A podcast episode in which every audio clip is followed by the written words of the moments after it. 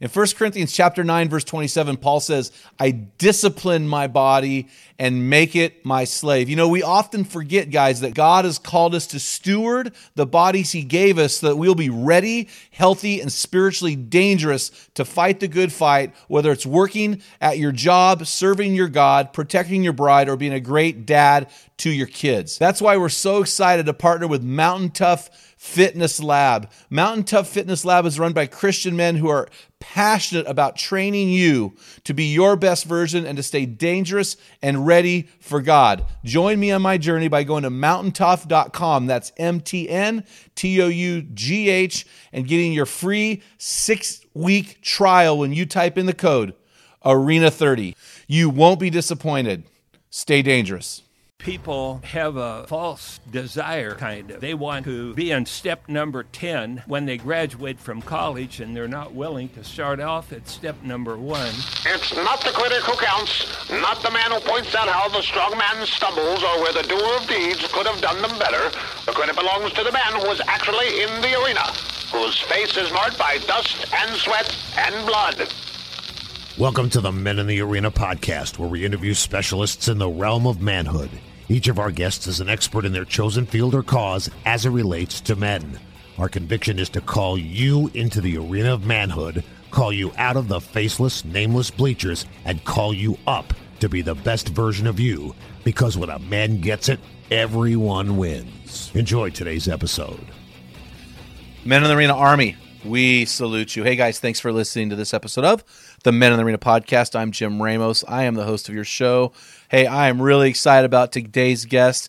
This guy is a legend where we where I live here in McMinnville, Oregon. He is the only college coach to ever win national championships in baseball and in football. He won 3 in football and one in baseball. Uh, this guy is legendary, and man, I'm excited to get him on. You are going to be so blessed to hear what this guy has to say about life and sports and how you, our men in the arena, can walk and live as the best version of you. So, hey guys, before we do that, though, I want to talk about our man law this week. Guys, remember our man laws are funny uh, laws that you supply. I'm actually putting them into a book that'll come out probably in about three or four years called Man Laws.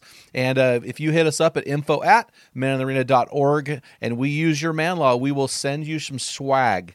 And this goes to Steve Galt. I think Steve is out of Missouri. And uh, he said this as a man law The foundation of the food pyramid is not grains, but meat. I will amen to that. So, Steve, hit us up at info at meninthearena.org with your address and we'll send you some swag. And I also want to share our hero story. The, uh, these hero stories come in from all over the world constantly. This one actually came from one of our national team captains. Guys, if you go to our website and just click on the join our program now, we have guys from all over the country leading virtual small groups to help you become your best version. And, and a lot of guys say to me, Hey, Jim, this is virtual. Uh, I want to be face to face. I'm an eyeball to eyeball guy. This won't make a difference. And guys, what you need to know is this. When you join a virtual team via Zoom, you're with guys from all over the country, but we also have a thread that we create every week, or it's a thread that we create that you have daily interactions with the guys on your small group. So it never goes away. And so guys actually build a tighter bond with other men even though they may be 2,000 miles apart. And one of our national team captains sent me this note from one of the guys in his small group. And the note says, Thankful this morning for you guys and that I pulled the trigger on registering for this group. Now, listen, this is powerful, guys. I have communicated more with all of you than I have in other groups that are in person. Have a great day, everyone. So, guys, listen, if you're afraid that you're not going to go deep with guys because you're not face to face, man, I'll tell you, I used to believe that, but we're just in a different time now, different age. So, guys, let us help you become the best version of you. Go to meninthearena.org and click the join our program button. Let us help you to become your best version, guys. So today I want to bring our guest on the show. His name is Ad Rutschman. He just turned 90 years old. Happy birthday. Last week? On Saturday. Saturday. Happy birthday. If he walked into the room and you were sitting there, you would swear the guy's 70. But he just turned 90. Uh, he was married for 64 years to his beautiful wife, Joan, who passed away in 2016. Sorry to hear about that. uh, but he lived, loved one woman his entire life. He's coached. Uh, it's hard to tell how many years he's coached, but he started his career at Hillsboro High School in Oregon, uh, moved to Linfield College, which is now Linfield University. He was the head football coach there from 1968 to 1991. And since then, he's continued as their special teams coach. So he's still at 90 years old coaching at Linfield University football to this day. He never had a losing season while coaching for Linfield University, where he won three national championships in football, one national championship in baseball. He is a part of the longest football winning streak of any team in any division in college history. Linfield just completed 65 years of winning seasons, and coach, you had 24 of them under your belt. So, congratulations. Thank you very much. But I think the thing that's the most impressive, coach, uh, well, let me a couple other things. Here's what people don't know about Coach Rutschman, and he, I don't know if you know this, but I but I read your book. He earned 12 letters as a four-year athlete at Linfield while he was a student in what many have said was one of the greatest sports careers in Linfield history, where he set a school career rushing record with 3,761 yards. That's a lot of yards in that day and age. I mean, people don't realize how many yards that is. I was a running back in college as well. He set a school career record at 3,761 yards, which still holds today. In 1953, the school permanently retired ads number 32. So that is pretty cool. But the most important, impressive of all of this, here's the most impressive thing to me. In surveying past players who p- played for Coach Rutschman, listen to this, guys. Over 120 went on to become high school head coaches, 18 become head college coaches, and one became a coach in the NFL. So we're here to talk about his gr- wonderful career, legendary actually, and the book that was written about his life called Winning with Class The Story of Hall of Fame Coach Ad Rutschman. Sir, it's great to have you on the show today. Great to be here. Thanks so much, Jim. My yeah, my only concern is I think uh, I would love to sit at your feet for about 14, 15 hours, but we only have an hour. and so as I shared offline, you know, I've always uh, you know, I played through college. I played four years of college football and, and, and coached high school football. And I, I never really had the what I would call the great coach. So whenever I hear of great coaches, there's something in me that triggers. And so I'm really excited. I've been in this town for almost 20 years, and your name uh, floats around. In fact, when I was a head freshman coach at, at McMinnville High School, we had a great year one year, and I went to speak at this uh, breakfast club. And there were a bunch of guys at this table asking me questions, and I noticed that every time you spoke, everybody looked at you for everything. I was like, I don't know who that guy is there, but he seems to be the one that they're all looking to and they respect the most. And I was really intrigued by who that guy was. They said, Oh, that was Ad Rutschman. I'm like, Okay, now I know why. So, anyway, it's just our brief interaction. It's great to have you on the show. Oh, I appreciate it and thank you. so, so you had this amazing career at Linfield. Uh, you've lived an amazing life. You know, um, you you in your book it was written this about you it says coach rutschman believes athletics have lasting educational value and it, uh, of you it says he was a crusader for wellness and recognized the tremendous role sports play in our society for all men women young and old and i thought that is very very powerful and and you've had several things that have driven you as a coach can you walk us through what you determined a while back about values, beliefs, and principles and how those impact lives? Well, uh, when I was at a, a, a, very young age, I I came I got to thinking about uh, the quality of a person's life, uh, and to me, it was based upon the choices, the decisions that that person makes. And then I said, okay, how do you make those decisions? And and I came up with you basically make decisions based upon uh, your uh, values, your beliefs, and your principles. And so then I sat down and I started writing a list of things that I valued. And I valued honesty, I valued a work ethic, I valued doing things right the first time and and then a, a list of beliefs and uh, th- things that I, I believe in. Uh, I believe you make decisions in basically three ways power, positioning, or principles. And to me, there's only one way to do that out of those three choices, and that's to base it upon principles. And, and to me, I see this country, uh, that the world that we live in today, to me, there's too many decisions that are based upon power. And and you know what's in it for me uh, type of an attitude instead of uh, and this gets me in trouble once in a while because I believe th- th- things are either right or wrong, and there's not an awful lot in between. And uh, I, I, hate the term politically right because uh, where does it fit? If it's if it is right, then it's not politically right. It's just flat out right. But if it's not there, then to me it's wrong. And so I do not like that that term. Mm-hmm. But uh, basically, I tried to make all my decisions based upon principles.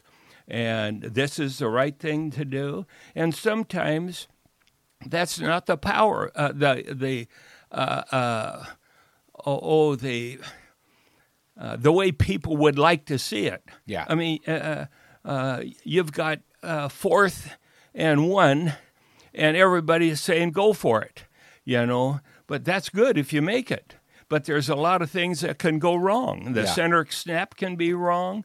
Uh, there can be a, a fumble, they, you know, and so uh, uh, most of the time we punt.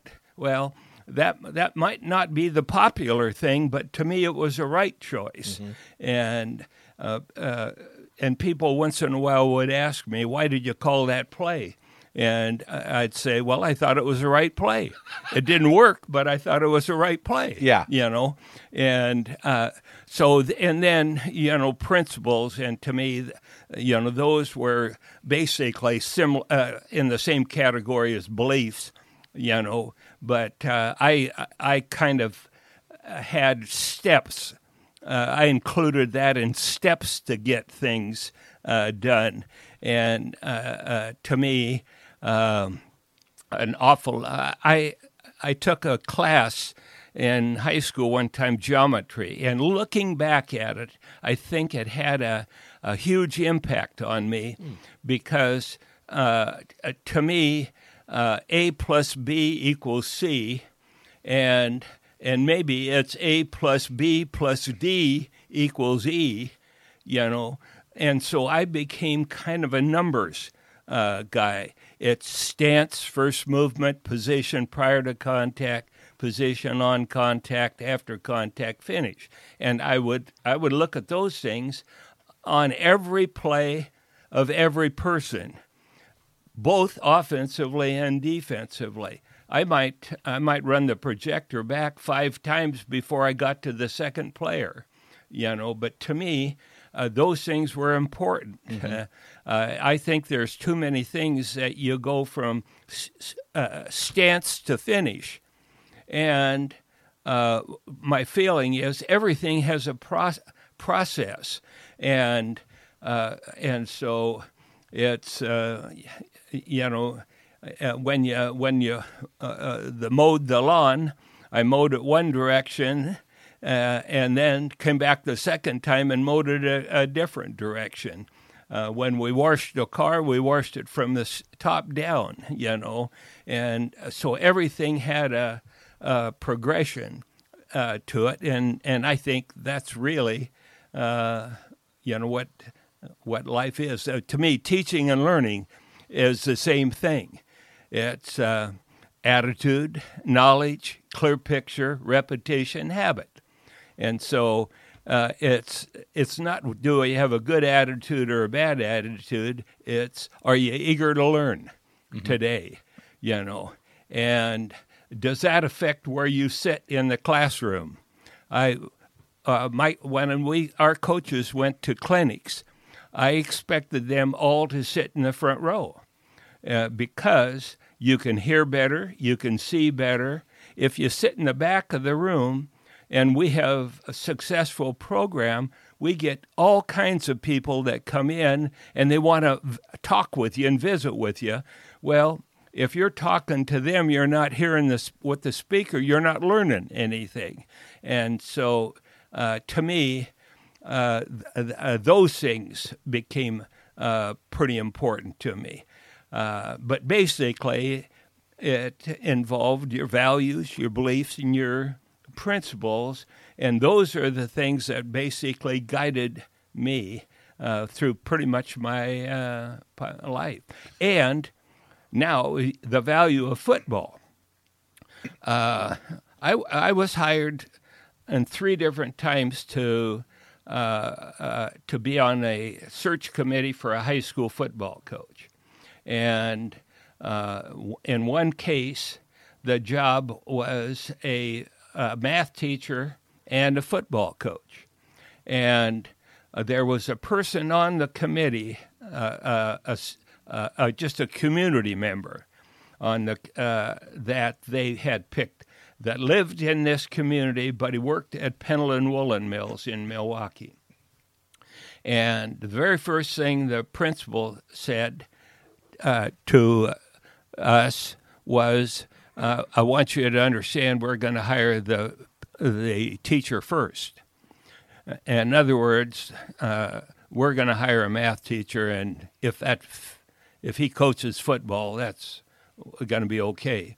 And so we, we go to lunch at a restaurant, and I just happened to be sitting in the same booth that he sat in. And he said, Ad, what did you think about uh, the meeting the first uh, this morning? And I said, I, I thought it went okay, but uh, one thing that always bothers me. And he said, What's that? And I said, You remember when the principal said we're going to hire the teacher first? I, I just want to ask you this question for whatever success that you've enjoyed, personally or professionally, how important are these things? Honesty, a work ethic, a commitment to excellence or quality, positive relationships, handling adversity, teamwork, uh, knowledge, understanding, and a respect for policies, for laws, uh, and things uh, like uh, that. And he said, uh, Well, that's everything. And I said, Okay, if those things are so important to success, then where at this high school are we going to do the best job of developing those habits and those attitudes? Is that going to be in the math class? Or English, biology, social studies? Uh, I, I said, I can teach honesty better teaching or uh, uh, teaching football than I can in my organization and administration class. And uh, he said, uh, I, I, see what you mean. And so we get back, and uh, the principal says, Let's get started. And this guy says, Before we get started, I got something I want to say. And he pointed his finger at the principal, and he says, I'm going to tell you something we're going to hire a damn good football coach that is also a damn good math teacher. And the principal swallowed his tongue. He could not talk. But that's exactly what we did. He turned out to be a great coach, later became a principal of a high school. Uh, I mean, uh, a well respected uh, person, a person that had a positive impact on on on kids. So to me, I've always said that I have the best classroom going for teaching success skills. Not computer skills, not surgery skills. But if you don't have these things as your foundation, I don't care how intelligent I don't care whether you become a valedictorian, you're going to have a rocky road mm-hmm. in your future.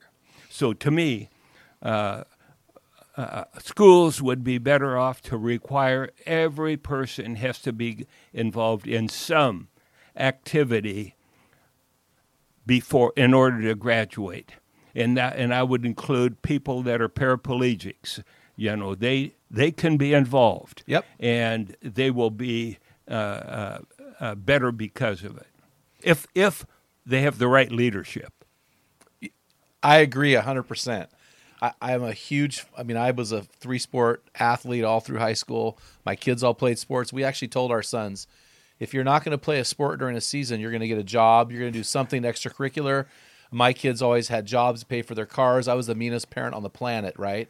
But I've uh, produced three wonderful adults who all are college grads and are successful. So I agree 100%. So, so Ad, let me go back here to values, beliefs, and principles for a second. So you you ranked these in order values first. So how would you so on the surface reading I would have put beliefs first. But I, I see you did this strategically. So what would you how would you define the word values and why did you put them ahead of beliefs? Uh, let's dissect honesty. Honesty to me gives you respect, it gives you credibility, it gives you integrity. And now people trust you. And now you can have open relationships, not guarded relationships. And now you can be a leader.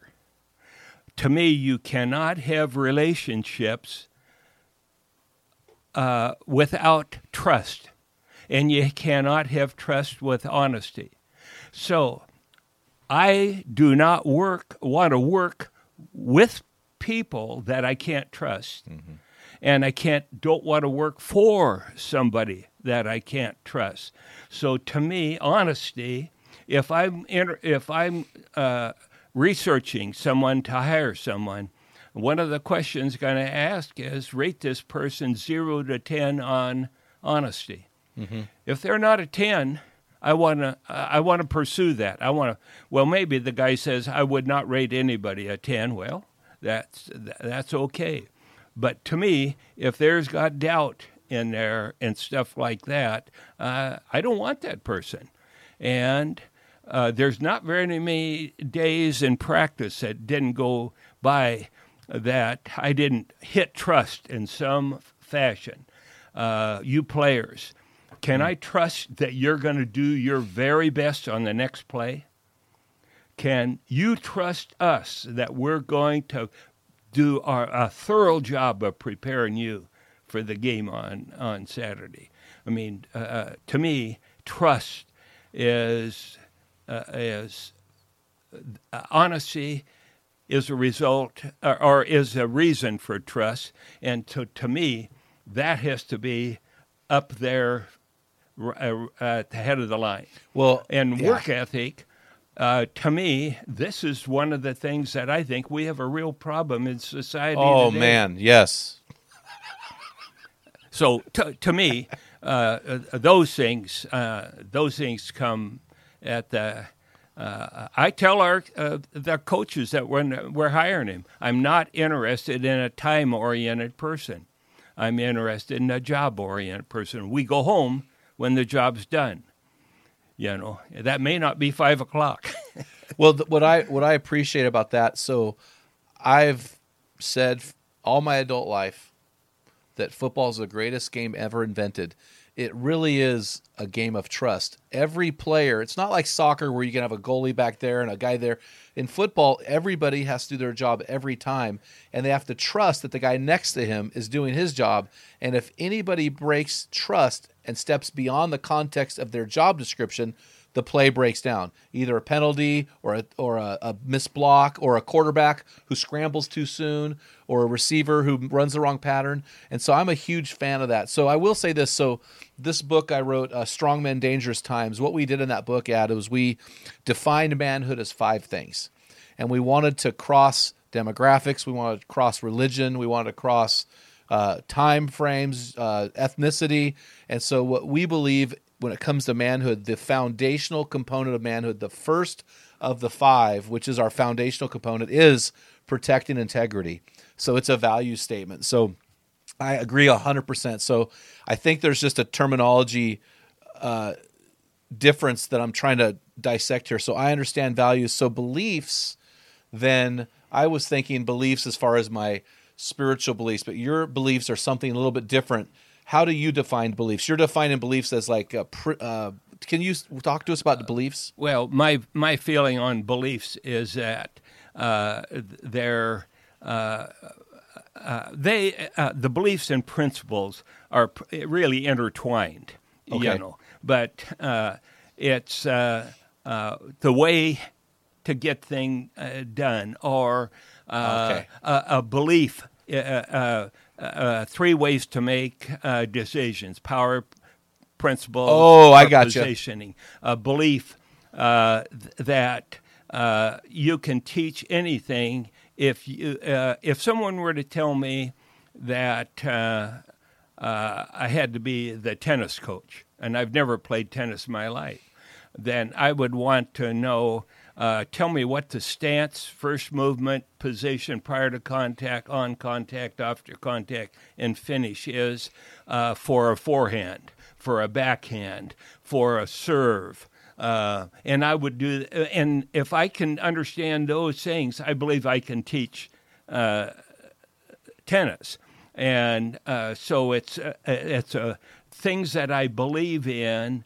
Um, the oh golly, you caught me off a little bit off balance on the uh, on the, the beliefs, but I mean I've got. Uh, uh, uh, um, uh, uh, to uh, to teaching and learning, it's attitude, knowledge, clear picture, repetition, habit, and uh, uh, how many how many people have you heard talk that use I used to hate going to a faculty meeting because the same six people dominated every faculty meeting and they used words that I would have to have a dictionary in front of me and utter and I always wanted to raise my hand and never did, but I wanted to raise my hand and say, Hey, are you trying to impress me or are you trying to communicate with me?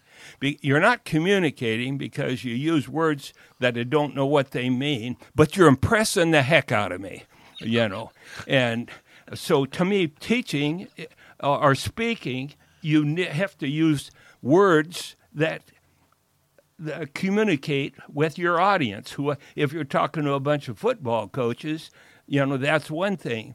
Uh, if you're if you're at a baseball clinic and you've you've got little leaguers there, high school kids there, and and adults there, you've got a problem because uh, if you're talking to the adults, you're not talking to the kids, and you know so uh, uh, to me, uh, it's still uh, what's the attitude. Now give them the knowledge of what is to be learned, and and now is it a clear picture? You know, and to me, that that's the thing you have to say. Uh, if somebody's using words that I can't understand, the picture is fuzzy. Yep. And and so and then it's repetition, repetition, repetition until it becomes habit. And to me, that's teaching, but it's also learning. You know, so teaching and learning. Uh, my beliefs are that those things fit into that that category, and Yeah. Uh, so Well, I someone once joked that educators take a very simple c- concept and make it difficult. Communicators take a difficult concept and make it simple. And I've had numerous people over the years tell me that you're one of the best teachers they've ever had, and they never had you in a class. They played football for you. oh And so when you, I didn't mean to throw you a curveball on this beliefs, but I what I walked away from with beliefs was the decision making process a leader goes through to get to a point from point A to point B. And you you broke it down into three types of people. We were joking about the educators, but you talked about power, using words that nobody understands. You know, controlling with power. You talked about positional leadership or decision making, and you talked about principle based leadership and decision making. So, can you walk us through those three things again? Then we'll focus on the principles. Uh, uh, the uh, the power to some degree is you do it my way or the highway. Yeah. You know, I mean that's an old form of leadership. A long time ago, that was probably the way uh, people did it. Uh, uh, positioning to uh, uh, some extent, it's what's in it for me. Yeah. You know, it's I've got to be careful of how I make this decision because uh, th- these people gave me a million dollars on my campaign. You know, Ah, yeah, and uh, uh, and so and now uh, and. Uh, uh, I mean, and there's other uh, uh, forms. This, I mean, to me, part of the problem with teenage pregnancies is Yeah. is I'm going to say positioning, but it's a wrong. Uh, but uh, don't misinterpret this. But to me, uh, the girl is saying that if I don't go along with this, I'm going to lose this guy. Yeah. you know, and they mean well, but it's a, it's it's not right. And to me, principles is this is right and this is wrong. And now courage comes into the factor of do you have the courage to make the right decision and stand by it, even though it may not be the popular thing to do. Uh, pop- problem with drugs and things like this is, hey, uh, everybody's doing it. You know, you want to be part of everybody, or or do you want to be out there in left field? You know, and so it's a positioning thing, not a principled uh, thing. And to me, the biggest change that I've seen in the country since I was very young is the value put on values. Explain. Well, uh, it used to be uh, your handshake was a contract.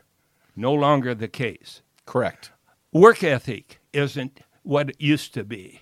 Uh, people think they're overworked today, and they haven't even come close.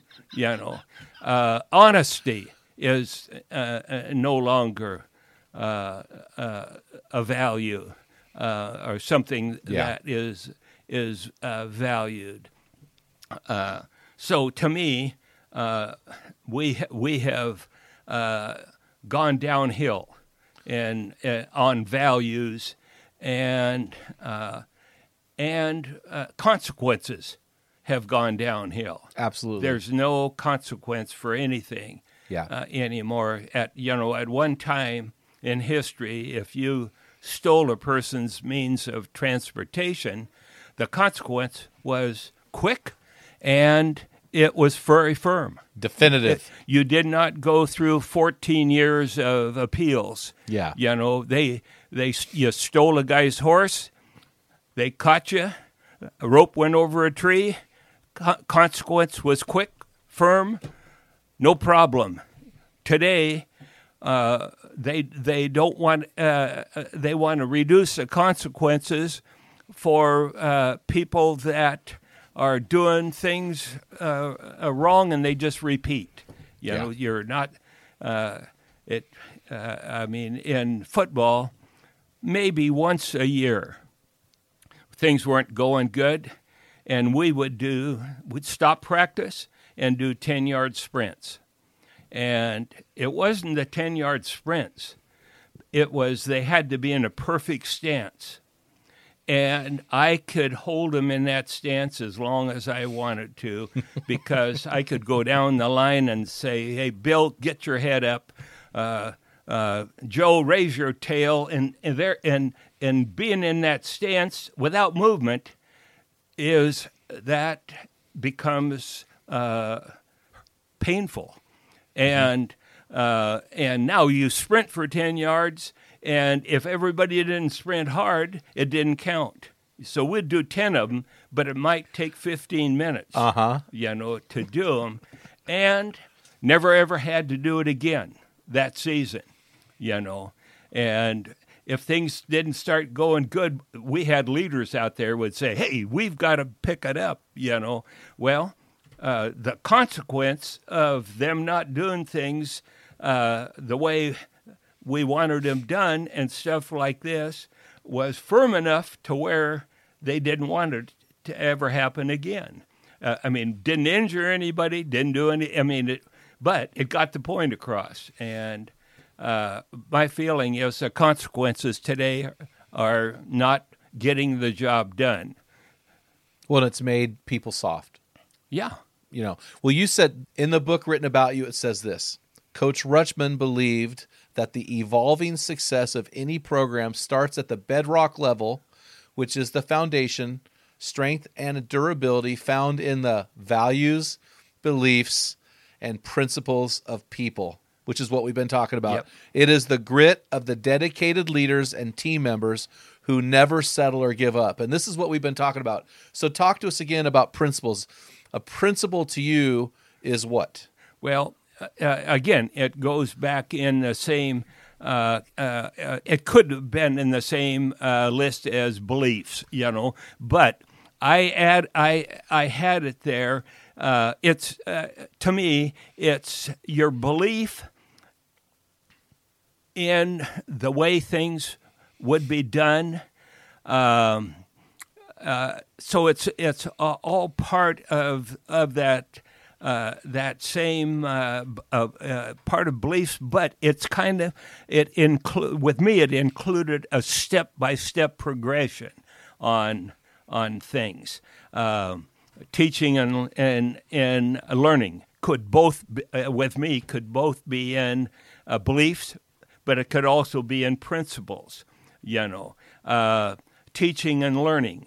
Uh, the steps involved in that could be in, in, in under beliefs, but it could also be under uh, uh, principles. And uh, so it's if if you were to look up in a book uh, what uh, uh, principles are, it would probably say it's it's a belief on how things should be done. Well, it's a it's a belief also, but I included the you know steps in uh, motivation are uh, motivating. Uh, You know, uh, a pat on the back. Uh, you got to be careful of that today, and I, I and I think that Yeah, that yeah. I think that's be, uh, a hug.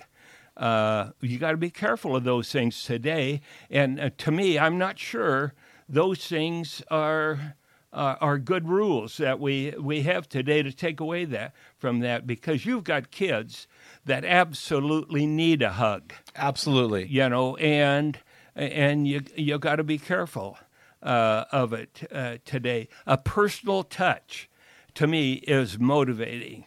To say, "Hey, Jim, nice job," but to me, to reach over over there and touch you and say, "Nice job," that's more motivating. Agreed, 100%. And to me, what it all boils down to on on principles, uh, to me, is right's right and wrong's wrong.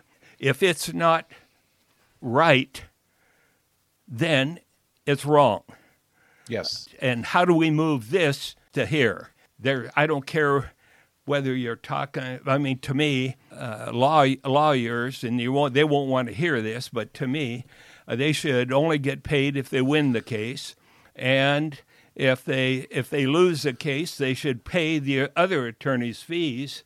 You know, and we would do away with probably seventy percent of frivolous lawsuits because the way it is today, both lawyers win because most things are settled out of court, you know. And uh, if you're a politician and you lie, I think you ought to go to jail. And uh, and uh, so if if you're a politician and if you're talking about things, you better have facts to back it up. And that's not happening today. Oh And- yeah, I, I won't even talk to you about teachers and tenured. Anyway, but but let's let's get into. I, I, I am gonna you. I mean, man, I I really appreciate your saying because I say this stuff all the time, and it just sounds outdated. But the truth is the truth is the truth. So I'm gonna go back and review. So power. A person who operates or decides things based on power is deciding on what is the personal gain for me. The person who makes decisions based on position is what title do I carry that gives me quote authority, but principles, which is what we're talking about here, is what foundational convictions do I have, right? An opinion is something I hold, a conviction is something that holds me. To me, I would say that is synonymous with a principle. to me, there are too many people today that uh, are uh, to me, you're making also de- making decisions based upon preference. You, you've got two ways: preference or conviction. Preference is what's in it for me. You know. Yeah. Convictions is this is right, and I'm not bending. Preference can be negotiated. Uh huh. Convictions can't be negotiated. That's powerful. That is really, really good. And, and I we need to be. I, I appreciate the fact of that we need to be people who have principles and beliefs. In your book about you, it says one of Rutschman's core beliefs was that internal principles precede external achievements. Principles are merely specific standards, personal values, and items that are held as important. And Coach Rutschman had an unyielding conviction that worked well in establishing a winning team. Please explain. Well, right's right and wrong's wrong. It's pretty simple, isn't it? yeah, and uh, I mean, uh, uh, to me, a successful marriage is pretty simple. Find the right person, then be the right person. Say that again. Successful marriage, very simple. Find the right person, and then be the right person. That's tweetable there. Okay? Employer. Find the right employees, then be the right employer. Coaches. Find the right assistant coaches, be the right head coach. Find the right recruits, and then be the right coach. Uh, to me, there are so many things that are simple. You know, uh, if you just have the convictions that that's the way it's going to be, and you don't start uh, doing making things on preference. Uh, this guy is such a good athlete that we're not going to punish him for breaking the rules. Uh, to me, I, I dislike seeing the images that we have on television now in sports. Uh, they're all role models, whether they want to believe it or not. Yep. And uh, some of them look like they just crawled out from a woodpile, you know. and and uh, I mean, to me, there should be an appearance type of uh, thing in their contracts, you know, b- to be the, a role model for our young young youth Absolutely. and and knock off this uh, uh, uh, choreographed stuff that they have after a tackle or a, or a uh, touchdown. Uh, you know, uh, and it go, it's going on in all sports, but our young people today copy that. Absolutely right. You're absolutely right. Well, talk to us. Speaking about that, talk to us about this fun, fundamental ingredient of success in the book, "Winning with Class." You said that that was discipline. Talk to us, and you're and with a, getting the haircut and and acting right as a role model. That comes down to discipline. Talk to us about the, the this ingredient of discipline in success in life. Well, to me, there's a lot of things about uh, discipline that I believe in. Uh, first of all, I believe that uh, you cannot accomplish anything without discipline. I mean, if you've got a goal, in order to reach that goal, it's going to take discipline to reach that that goal. Uh, so I don't. I think an undisciplined person is an unprepared person for life. Now, also, I believe that the discipline is not what you do to a person, but what you do for a person. So a lot of times people are don't want to deal with discipline, and my feeling is you need to do it because you're if you don't, you're not doing anything for that person, you know, and uh, so you you need to if a person needs to be disciplined, you need to uh, discipline them. And, and I boil that down into about five different categories. But it is soft, firm, hard, too hard. In other words, the too hard is now you you're making it so hard that he is either going to do it and now you don't have a problem in the in the future or he's going to quit the team. And you you're at that point where he's a cancer. You're either going to be a and this is one of the values of team sports also Absolutely. is teaching respect and tolerance. Those two things i don't think you can you can accomplish that thing any better than in athletics. And you have to you have to respect people of different backgrounds different uh, everything. And so you have to have tolerance uh, you know for, so those two words become an important part of a team activity Yeah, there's so many different backgrounds that come to the table. Uh, I played with 90 other guys, and we came from all different backgrounds, all different ethnicities, all different demographics. I remember going to a banquet at the end of the season, and I'm like, man, 90% of these kids, their parents are still married, and mine were divorced. And there's this there's this tolerance that has to take place uh, there as well. So, you know, you in in the book about you, it said, according to Coach Rutschman, the absence of discipline is linked to a lack of clear focus, desire, persistence, and inner strength. So let's let's shift gears a little bit. What would you say to the parent who doesn't want to discipline little Johnny? well uh, you're not helping him yeah. i mean you're uh, you're neglecting your parental uh, position you know and uh, uh, you n- need to think of, in terms of you're not doing it to him you're doing it for him That's so powerful, coach. You know, the Bible talks about not disciplining your child means you hate your child. And so we have this we have this opinion in our modern society that I'm doing something to little Johnny instead of doing it for. I think that's a very powerful thing. I've never heard it articulated that way before. Well, and and uh, and also, uh, as a parent, you need to be a parent, not a friend. Absolutely. You know, and and and this happens a lot in adult life too. You know, people uh, make decisions because they want to be friends with everybody. Instead of it's right or it's wrong. you know, a lot of that boils down to is this the right thing to do? I know it sounds like you're beating a dead horse here, but we live in a world where things aren't so clear. The news used to actually be objective news. Nowadays, it's like WWE. You know, it's like entertainment. And so you're saying something that's very true. So I want to, I want to talk about something uh, that is similar to discipline.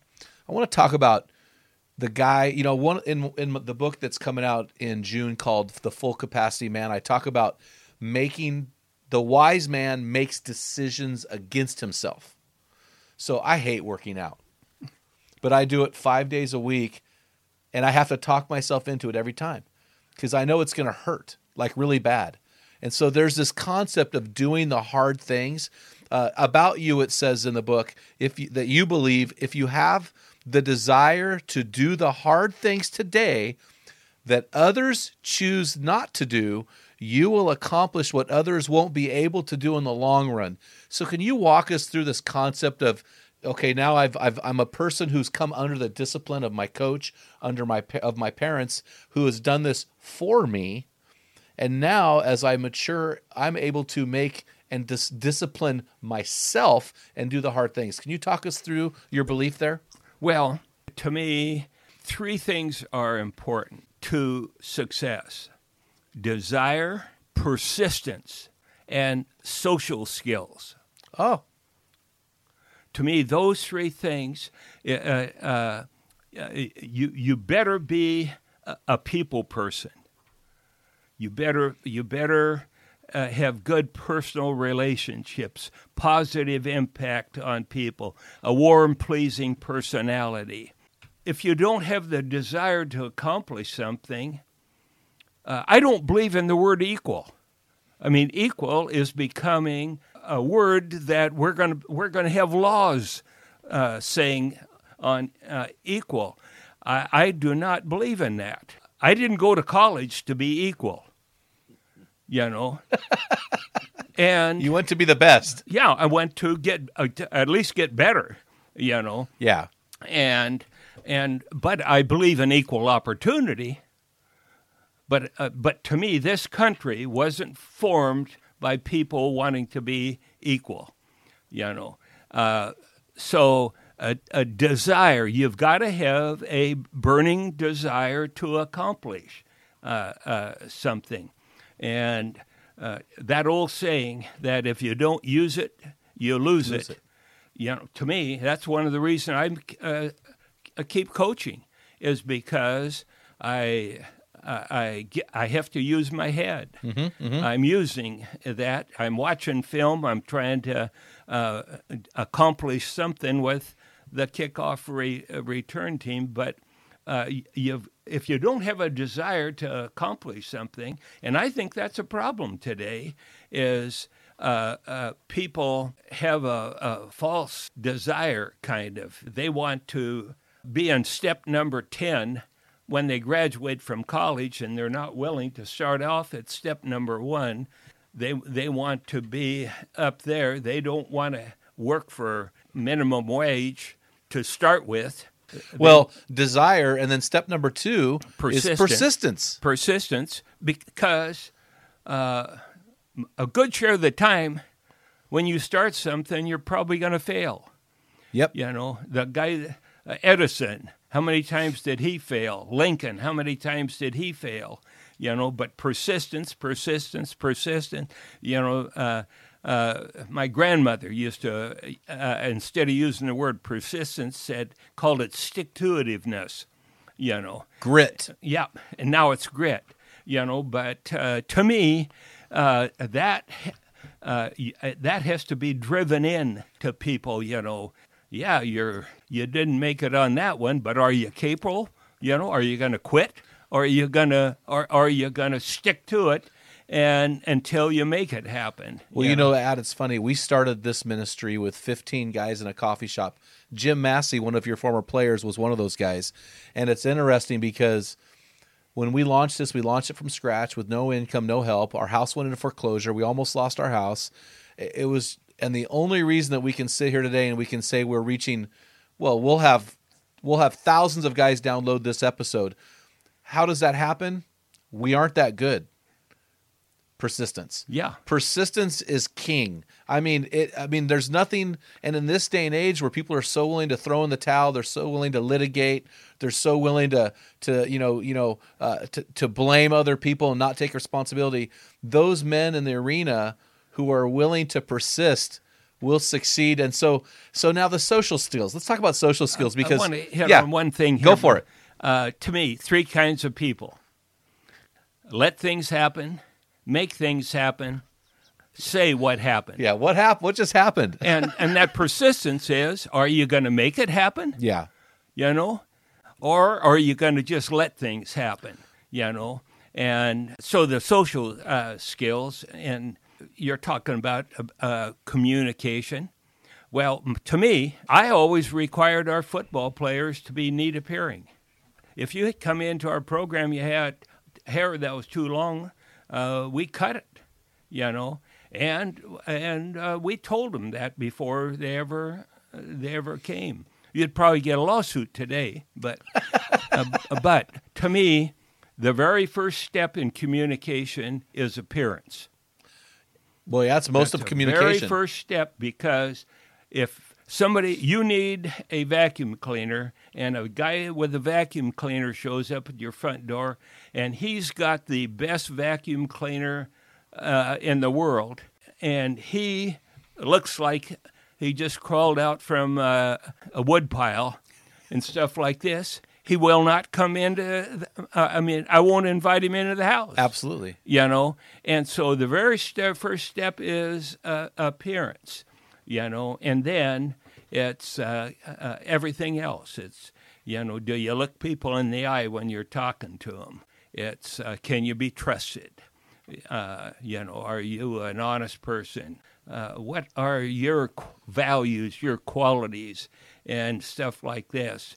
You got to sell yourself before you're going to sell your product every one of us are in the sales business You know, you're selling Yep. a product or you're selling yourself or or whatever it happens to be. And uh, so to me, uh, your social skills, your be, your your appearance, your ability, your values, your work ethic, uh, personality.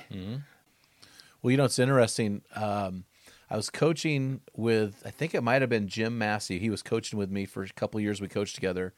And he quoted you as saying, if you give me a coach who knows nothing about football, but has integrity and is good with people, I can turn that guy into a great coach. I had uh, uh, over my career, I hired two people that had never played football to coach. And the very first year, they probably should have paid the school uh, because they learned as much as the kids uh, did. Yeah. Uh, that by the third year, they were excellent. That is so cool. Well, I think it was Bill Walsh, the great 49ers coach, who said anything in success is 15% what you know and 85% how you handle people. And I think there's something to that. Oh, I do too. So, Yeah. well, I want to. We're running out of time here. I probably should do a series with Coach Rutschman here, but uh, and maybe we'll get you back to talk some more because I've got quotes and quotes and quotes from your book that I just can't get to. But I, I feel like I've been able to sit at this at the feet of a legend, so I really appreciate that. But I have one last question.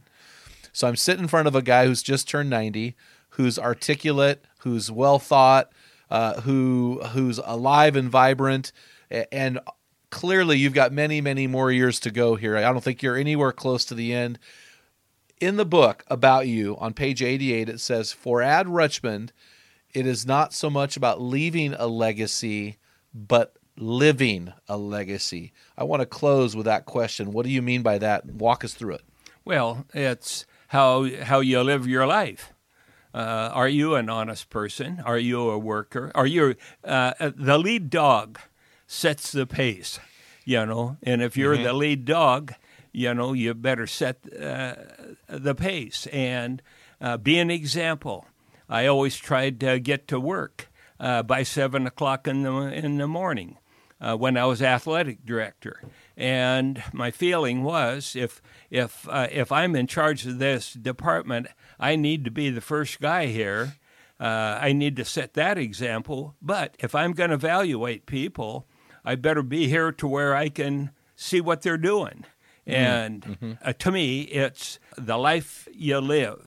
In church, I see people that are using the collection plates that all week long they didn't uh, they didn't deserve that that job. But to me, it's more important the seven days that you uh, you live. You know, are you respected in your community?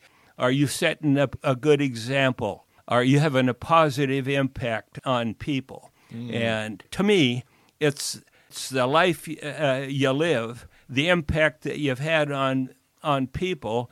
The wins kept me in coaching. Yeah.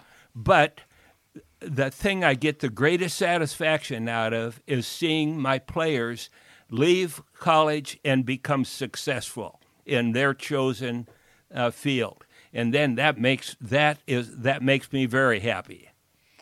Yeah, you actually said that in your book. The wins keep me in coaching, but it's way beyond that. Well, to to see your resume and your legacy is so impressive. So so Ad, I found your book on Amazon. Are there any other places to get the book Winning with Class?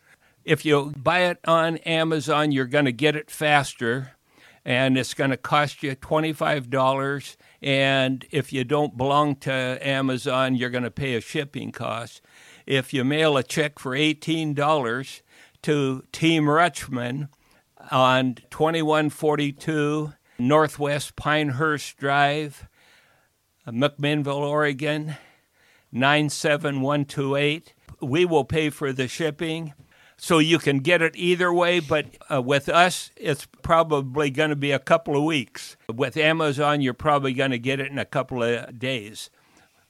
Well, that twenty-four dollars versus eighteen is a big difference. So, Team Rutschman, twenty-one forty-two, Northwest Pinehurst Drive, McMinnville, Oregon nine seven one two eight. Rutschman, R U T S C H M A N. Team Rutschman. Team yeah. Rutschman. And guys, listen, if you could also reach us at info at meninthearena.org and we'll point you in the right direction. We will include that in the show notes. But guys, if this is a great book for you to have just to just to learn the principles throughout the book. There's so much more that I'd like to discuss, but we just don't have time. And I um yeah, I appreciate having you on. It would be great to have you come back on and talk about some more of these principles. I still want to find out about your uh, your uh, five step formula to success and many other things. Uh, so maybe we'll bring you back on and do that again here. And I'd love to hear more. But thank you so much, sir, for coming on the show and being uh, a legacy lever like you are. Thank you very much, Jim. Appreciate this. We've had a great time today. So, guys, want to remind you, uh, guys, to head on over to our website, info at meninthearena.org. Pick up a free your free copy of my newest book, Tell Them What Great Fathers Tell Their Sons and Daughters. And want to and guys, while you're there, uh, sign up to join one of our national virtual teams. And if you click our Join the Program Now button, one of our team leaders will reach out to you and, and get you plugged in, help you become the best version of the man that God has called you to be. And until next time, feel the wet sand on the arena floor, hear the deafening roar of the crowd, taste the sweetness of victory, smell the stench of battle, get in the game, get dirty, grind it out, and be a man. You've been listening to the Men in the Arena podcast. If you hunger to be your best version, then join thousands of men from around the world in our Men in the Arena forum on Facebook. This is the best place to have open discussions around the topic of biblical manhood. Make sure to explore our website at meninthearena.org, sign up for the weekly equipping blast, and take advantage of our many free resources designed to help you become your best version of a man. Thank you for listening to this episode of the Men in the Arena podcast. Remember, when a man gets it, everyone wins. What type of dad are you? Guys, in my 35 years of ministry, I've noticed that guys basically fall into two categories. And in those categories, there are four types of dad or four phases that you pass through as a dad. We just dropped an amazing quiz to help you discover what type of dad you are, find out what type of father you are, and get our custom resources fit to meet the needs and the questions you are asking. Head on over to menarena.org, join 20,000 men from around the world and find out the type of dad you are.